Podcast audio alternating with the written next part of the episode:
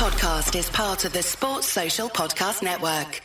Hello everybody, producer Al here. It's time for another TSFP Presents re-release here on the Monday podcast feed, and it's time for another episode of Classic Teams. This time, you get not one, but two classic teams. It's the Real Sociedad and Athletic Club sides which dominated Spanish football in the early 1980s. Remember, for access to our entire archive of TSFP Presents episodes, plus Rincon Cultural, weekly bonus pods and Q&A pods, my paper reviews and access to the TSFP Discord, you can join us over at patreon.com/TSFP.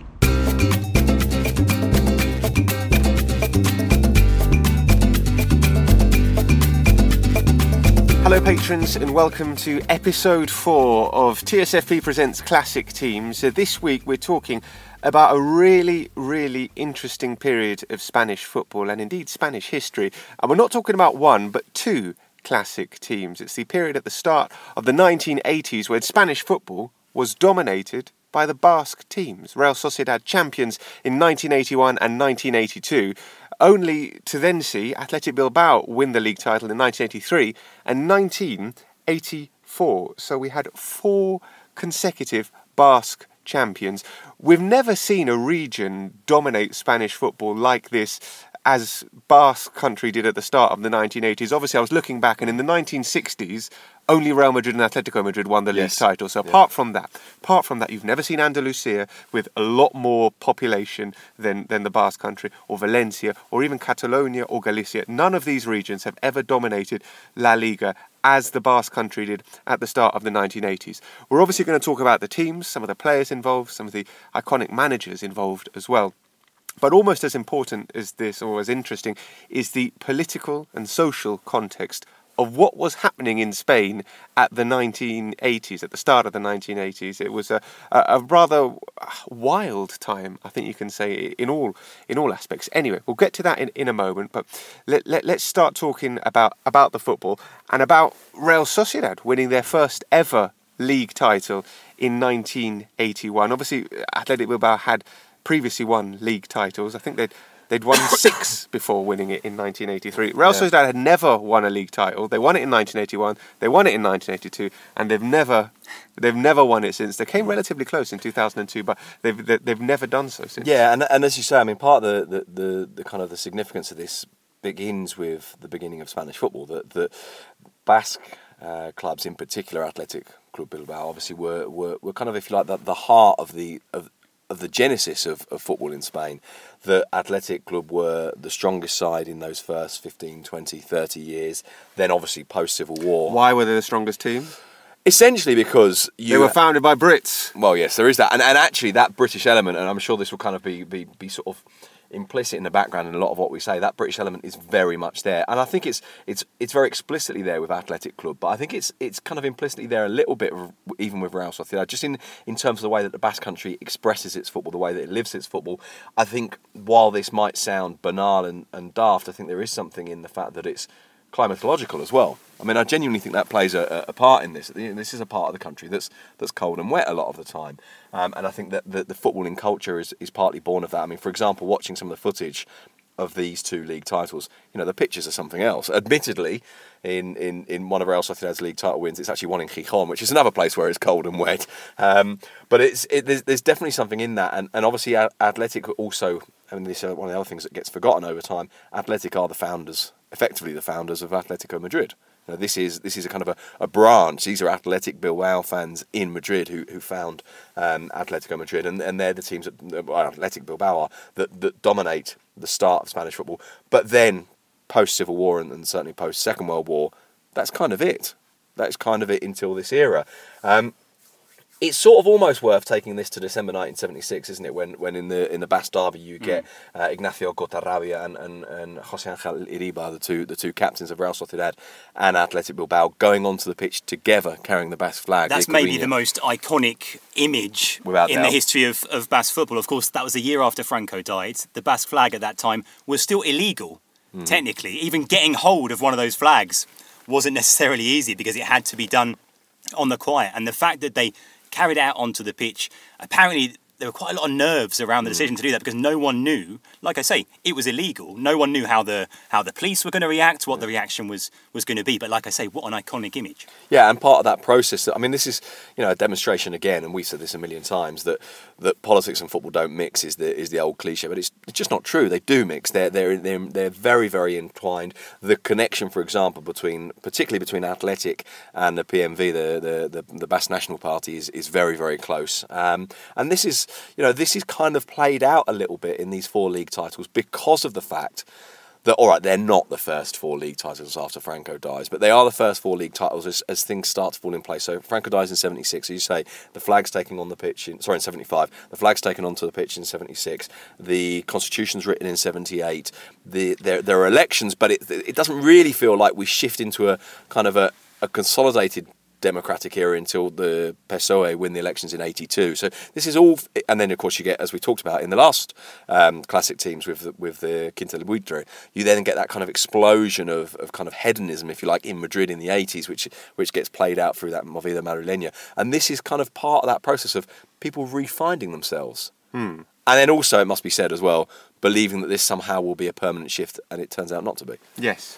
Okay, well, I mean, we can talk more about the social political context if you like now, because it is incredibly interesting. As you said, Spain was a fledgling democracy at this time. And of course, parallel to what's going on the pitch, what's going on off the pitch and around the Basque Country is obviously perhaps the bloodiest period in ETA's struggle. I think 1980 was their most deadly year. Obviously, ETA, you know, the terrorist organisation who killed 890 people, I think it was, during their decades-long struggle and ultimately futile struggle for an independent Basque country. But this was going on, and I don't know, it just, for me, when I was researching this, it just feels like, is it a coincidence? Is there something that is there a thread we can pull at here that Basque football dominated La Liga in the years where ETA was most active? It was, I don't know, there's if there's some sort of correlation there. What do you think? It's very difficult to know, isn't it? I mean, it's very difficult to kind of find the connection. I mean, you can find the connection in terms of this, in terms of the creation of an environment, if you like, of self-expression, the environment, if you like, of that word in Spanish that probably doesn't have a great English translation, reivindicación. I don't know what you call that. They're trying to make a case. They're trying to set yourself apart. They're trying to kind of step forward, which obviously, I mean, you've got to be very careful about suggesting that, because there is obviously a very significant difference between Basque nationalists and terrorism, and indeed Basque independentists and terrorism. Yeah. There's also, when you look at ETA, you look at the process that ETA went through, and of course there's a difference in the way that it's seen and understood and embraced or otherwise by Basque society over this period of time. So in other words, ETA's kind of fight against the Franco regime is seen differently to its fight in the first years of democracy, when it's still not sure which direction democracy will take in, and very, very differently again to its fight in more recent years until the recent ceasefire.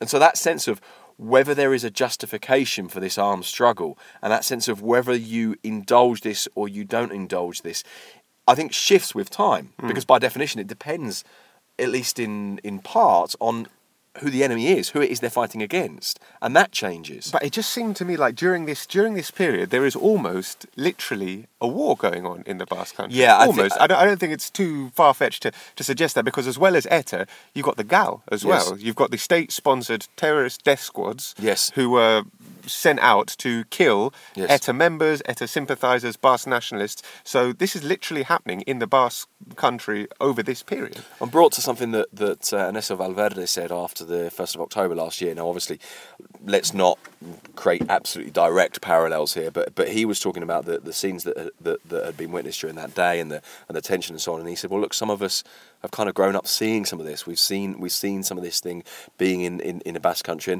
and it. If you go around, I mean, Bilbao, by the way, is a transformed place. You go to Bilbao now, and it feels very, very different to the way it felt as recently as 10 or 15 years ago. I remember the first time I went to Bilbao. Turn of the century, the first time I went to Bilbao, which will be, I don't know, 95, I think.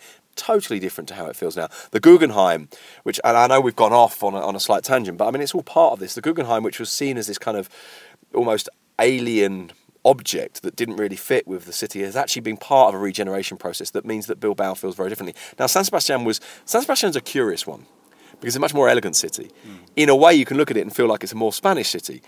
And yet it's Basque identity. There's a lot of people in Donosti and San Sebastián who would not thank you for suggesting that somehow it's less Basque than Bilbao, because it's not. Yeah, they might say that it's in some ways more Basque, and I guess that feeds into something we touched on. It feeds into the teams as well, doesn't it? And also in our Regions and Rivalries series, talking about these two clubs and the sort of the battle between them as to which is the best, or the best sort of identifier of Basque identity, which is more Basque. Yes, I mean, and it is also worth pointing out that almost all the players. No, all of them. Well, all this is the point. All of them. I mean, a few were not actually born in the Basque Country, but then went and became sort of Basque. But all of the players that won these league titles are Basque. Yes. I mean, this is basically not two teams who happen to play in the Basque Country. These are two Basque teams. Yeah. These are, I mean, you know, most of our listeners will know, but it's worth kind of reiterating it. When Real Sociedad signed John Aldridge, which will be in 88, I think. When Real Sociedad signed John Aldridge, he is the first foreigner to sign for them in something like 40 years. And it's significant that they sign a foreigner, not a Spaniard. The first Spaniard foreigner, forgive the terms, but the first Spaniard foreigner they signed is actually Boris from Real Oviedo in 2001. And so this is a team that grasped the Basque identity, which, as we know, Athletic Bilbao have maintained as well, with a certain elasticity to the definitions. But they grasped the Basque identity, and when they felt that they had to break this policy, or when they felt that they wanted to break this policy, refused for the first, well, that would make it 13 years, wouldn't it, 88 to 2001, refused to include Spaniards in that. And so that makes these two... Now, look, you can argue for ages about the rights and wrongs of this, but that makes these two titles very special. As you say, these are two Basque teams. And also, I think in 3 of the 4 years, they pipped Real Madrid. The thing that strikes you, I think, looking at these 4 seasons as a whole, is how tight and how close it was. The biggest points gap in these 4 seasons was 2 points. It was 2 points one season, it was 1.1 season. The other 2 seasons, they finished level on points at the top of the table. Yeah. By the way, incredible. Very brief point here, 2 points for a win at this stage, not 3, which obviously alters that mechanism, because I think one of these titles is one with 47 points. As you say, when you were level on points at the top of the table at the end of the season, it was done on head-to-head average as well, not goal difference. So I think it was it in 1981? In 81, Real Sociedad beat Real Madrid head-to-head 3-2, because there'd been a 3-1 game and a 1-0 game. Yes, so there was not goal difference, because Real Madrid actually had a better goal difference. But yeah, so... and that title is amazing, that final... I mean, that's probably, of all the stories to tell, in kind of footballing and human terms, that's one. And I've actually brought this photograph along, and now I realise that this is a podcast and our listeners can't see this photograph. I'll post it. Okay, yeah, that's a good idea. This is a very famous story, and this photograph is Juanito. Juanito is walking off the pitch on his knees at Valladolid. Because he had promised that when Madrid won the league, he would celebrate it by walking off the pitch on his knees. He is walking off the pitch on his knees, getting to the touchline. And this photo actually shows him about, what would you say that is, 30 centimetres from the touchline. About to get there, and that, with 12 seconds to go in the other game, this is Real Madrid winning at Valladolid. They had to win, and Real Sociedad had to lose. Real Sociedad were playing Sporting. They were 2-1 down with 12 seconds to go. Real Sociedad equalised. Juanito finds out as he's going off the pitch celebrating that the league has been taken from them. That late goal. And it just, I mean, the footage, by the way, is extraordinary. The footage of the celebration, the footage as well, and, I mean, of the 2 leagues of Atocha. I mean, obviously, the first one is one in Gijon at Molinón. But the footage at Atocha, I mean, that is 1980s all over. And what a way to win your first ever league title. Real Sociedad were only top that first season for the last 4 rounds. In fact, on match day 25, they were 7th in the table. That's how late it came. Absolutely. And also, I mean, as I say, Juanito goes off. They're winning. They're winning. They think that, they know that Real Sociedad are losing 2-1 in Gijon. Juanito hears, bear in mind that, you know, this is pre-internet, this is pre-phone, this is radios, you know, information from radios coming in a little bit broken. Juanito gets wind of a 3rd goal for Sporting. He thinks it's 3-1 up in Gijon. It's not, it's 2-1. And then you get Perico Alonso, father, of course, of Xabi Alonso, to Zamora. Zamora scores the goal. Zamora's got also, I mean, this is another thing about this. These photos are partly brilliantly iconic because they look so 80s and they look so Basque. Yeah. And Zamora's got that great Basque moustache. He, by the way, Zamora and Satrustegui, the two of them who look identical to each other. It's great. You look at a photo. They are Julen Lopetegui's heroes as a boy. Oh, really? Yeah. Oh. They also scored against England at Wembley in 80 or 81, I think. Okay. How about that? Yeah. So that was the 80-81 finale. The finale in 81-82 was pretty special as well because that involved Real Sociedad beating Athletic at Atocha. And on the final day of the season. On the final day of the season. Of Barcelona. Winning 2-1, they were 2-0 up and it was relatively comfortable. I think then Manu Sarabia scores quite late. Manu Sarabia is another father and son thing, whose son is now the assistant coach of Quique Setién at Real Betis. Oh. Eder Sarabia. That's Eder Sarabia. Yeah, that's Eder Sarabia. So there's this kind of... Anyway, that's a sort of a bit of a tangent, which is very much what we do. No, but I think it shows, that how much kind of a legacy... And I think in the Basque Country, almost more than anywhere else, there is that idea of ETA. There is that idea of it threading through. And there's a lovely interview, by the way, of Luis Arconada, legendary Luis Arconada, the Real Sociedad captain and goalkeeper, and played for Spain, of course. And there's an interview of him holding his son in his arms, talking to TVE, and his son is 3 years old, and they say to his son, "How old are you?" And he says, "Un, dos, tres." He says, and what do you play at? And he says, "Portero, Churiurgin."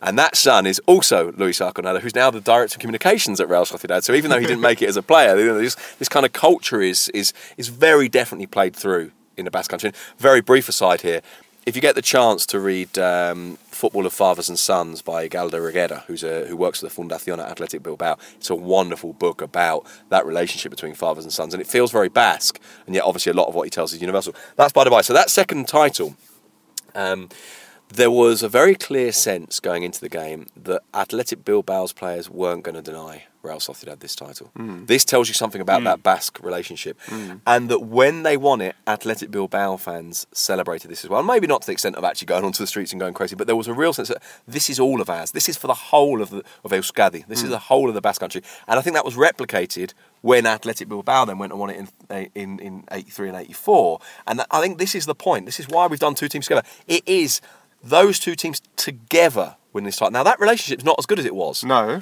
but also... But back then it really was. But I think that plays into the actual social, political context of the time as well. Absolutely it does, yeah. The players you mentioned Arconada and Satrustegui. I mean, they were López Ufarte as well, who was... they had probably the best... Zamora. The argument was, obviously, go back and try and find others, but the argument was that they possibly had the best left wing that anyone in Spain had for many, many years. They were extraordinary on the left-hand side. And they were one club men as well. Yes. Through and through. All right, 1983 then, Athletic Bilbao win the title in another... pretty dramatic final day as well. Again, it was Real Madrid. Real Madrid, and that, you're right. That's part of it. Yeah. That is part of what makes this symbolic. It's beating the capital. Of course it is. Of course it is. And Madrid had led for most of that season as well, and ended up losing the league by just the 1 point. I believe that's the season when Madrid lost everything. I think they got to. I think I might be wrong in saying this, but I think they got to the Aberdeen, didn't they? Copa del Rey final and lost it. Lost the league on the final day, and they lost to Aberdeen in the Cup Winners' Cup. Yeah. I've got a feeling they might have lost the Super Cup final as well that year. And that was a team when they came second in everything. They only needed a draw on the final day against a struggling Valencia side, but they didn't manage to. And Athletic beat Las Palmas. They came from behind to beat Las Palmas on the final day and win their league title with. Their seventh league title with Javier Clemente as manager. Javier Clemente, 32 years old. Can you imagine doing that at 32? That's why he's still around. Yeah. You look back and think he shouldn't still be around, Javier Clemente. These days he's mostly around having a go at people. Yeah. He was always a bit bonkers. He was known as El Rubio de Baracaldo, the blonde from Baracaldo. And he was... Well, even then... He was kind of pugnacious and aggressive, and the way that he played, which he always, and we come back to something we said earlier, he always likened to an English style. And Clemente is someone who very, very much likes British football. That the idea was that it would be two central midfielders that would protect the back four, that you would open the pitch up and play with wingers, but that you would fundamentally be quite direct. Clemente, of course, was the person who effectively coined the term tiki-taka, but coined it as a criticism. It's like, so that was basically what it was like, and the alternative is what's kind of almost become known as patapum parriba, which is boom, bish, bosh, bash the ball up there. The English way. The English way, and that was kind of what Clemente was, even though bizarrely to start with the English way back in the 20s and 30s was to pass the ball to each other, whereas it used to be you just take it in turns to dribble. And Clemente was pugnacious, was feisty, possibly less so than he later became, and certainly different. You know, I mean, he has become a bit of a kind of a worn-out record over the years, but at that stage, he was a totally different character, almost Mourinho-esque, I suppose, to what had been seen before. He led them to another league title in 1984, their eighth. Again, a very dramatic final day with Real Madrid and Barcelona and Athletic Bilbao all being able to be crowd champions. And indeed, on that final day, they all were mathematically champions at some point in that day before it was a 79th minute winner. There we go, for Athletic Bilbao against Real Sociedad. That's 11 minutes to go. That's against boring, isn't it? Yeah, 11 whole minutes to go. It's really double. Yeah, as you say, against Real Sociedad. And again, no bitterness at them winning it. In fact, a celebration of the fact that they won it. It's curious as well. I mean, we talked a lot about the confrontation with Real Madrid and how that helps to symbolise all this.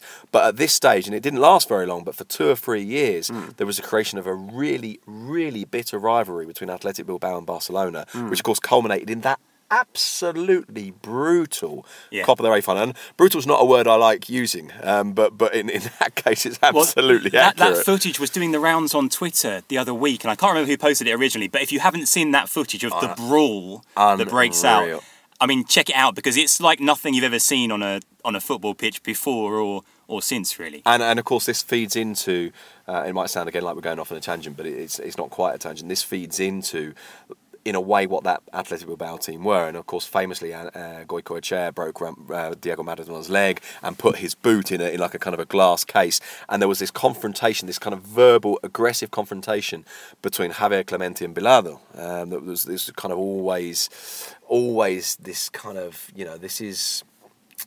It was nasty, really, really nasty. And by the way, Clemente also fell out with Manu Sarabia, his own player, because Sarabia was this kind of...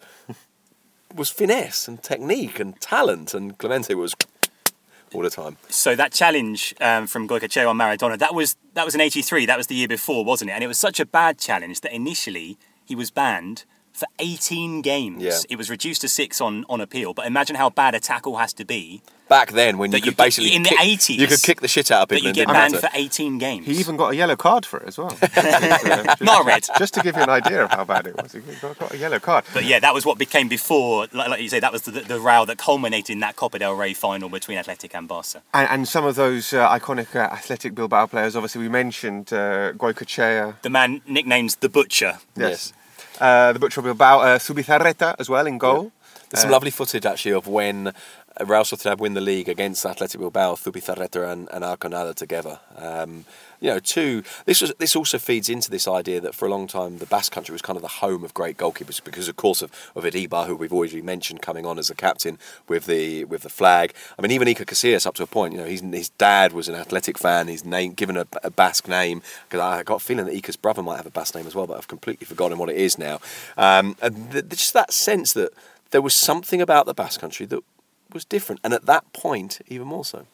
Absolutely, as we said, in the social political context of the time, there was a lot going on at the Basque Country, and I mean there was a lot going on in Spain anyway. Well, I think this is it, and we said this about the Quinta del Buitre team. You know, that this kind of explosion was happening in Madrid as well. I mean, in February 1981, there was literally a military coup attempt in the Spanish Parliament. Live on TV, 200 armed guards with Lieutenant Colonel Antonio Tejero stormed the Spanish Parliament as they were trying to elect a new Prime Minister. Yeah. Tanks rolling onto the streets in Valencia, people leaving the Basque Country, people literally crossing the border into France, frightened. Yes, and one of the reasons given for this, obviously there are many reasons for this, but obviously the upsurge in ETA violence and what was going on in the Basque Country at the time directly caused this attempted military coup in Madrid. It certainly as I suppose, obviously, as you say, there's interpretive ways of looking at it. Yes. It's certainly provided some of the excuse. Yes. It's certainly provided some of the excuse. And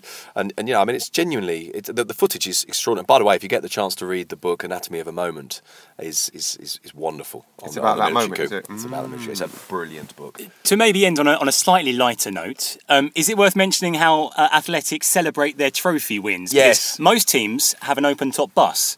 Athletic don't have an open-top bus. They've got a boat. A barge, in fact, not just a boat. It's a barge. It's a great big barge, and it's kind of... This is one of the other things, right? You go to San Sebastián, and in particular Bilbao. I think Bilbao more so than San Sebastián, but both of them. You go into a bar, and there will be photographs of the barge on the wall. In San Sebastián, there will be photographs of that Zamora goal. There's a kind of sense that we embrace this history and we keep it there. I don't know about you, but it's very rare that you go into a bar in Madrid and there are football photographs on the wall. Very it depends rare. Where you go. Yeah, you get in certain kind of football bars, but there's not very many of them. Whereas in Bilbao, certainly, it kind of feels like it's every bar. You know, and there is something of an embracing of that. I suppose it's partly because you embrace this because deep down you know it's not coming back. Whereas in 1984, I think they thought it was coming back. I think they thought that somehow because of the shift, Franco's dead, society's changed. This is our moment. We're going to keep doing this. And it didn't happen. Yeah, that barge spent quite a long time unused. Up, yeah. I mean, then they brought it out again when they won the Spanish Super Cup. And this tells incredible scenes. Well, that's the thing when you see the photos and the video, the number of people lining the banks of the river as the barge goes past, and there's lots of little boats following it along the river as well. Yeah. Correct me if I'm wrong, but I've got a feeling that when there was some sort of battle over the barge. When they won the Super Cup a couple of years ago, because there was some sort of suggestion that the barge itself wasn't safe and it needed to be rehabilitated isn't the right word in English. I don't know what you call that. Just done up a bit. And there was some some sort of battle about health and safety gone mad. Exactly, whether you were allowed to do it. But have a look. Look up the word. What's barge again? Gabarra, no? I don't know. I think it's called La Gabarra del Atletic. Yeah. Okay. Look up La Gabarra del Atletic on Google, because the photographs are just the whole of the side of the river completely packed. Pretty much where the Guggenheim is now. Obviously, it wasn't then. It's just brilliant. Yes. Just that little touch of something different, which, of course, in a way, is the Basque Country in a nutshell. Yeah, it really is. So there we go. That was us talking about the Basque classic teams of the early 1980s. Go and check out the footage. Go and read up about it as well. It is a really interesting period. And we'll put this Juanito picture on the thing. I'll take a photograph of it right now. Yes, we'll put it on the thing. Thanks for listening. The thing being Twitter, right? Or Patreon. Oh, yes, or Patreon, indeed. Of course. So thanks for listening. Obviously, we'll be back in a couple of weeks with another programme about another classic team, or maybe two. Who knows? We'll see you then. Adios. Cheerio. Bye.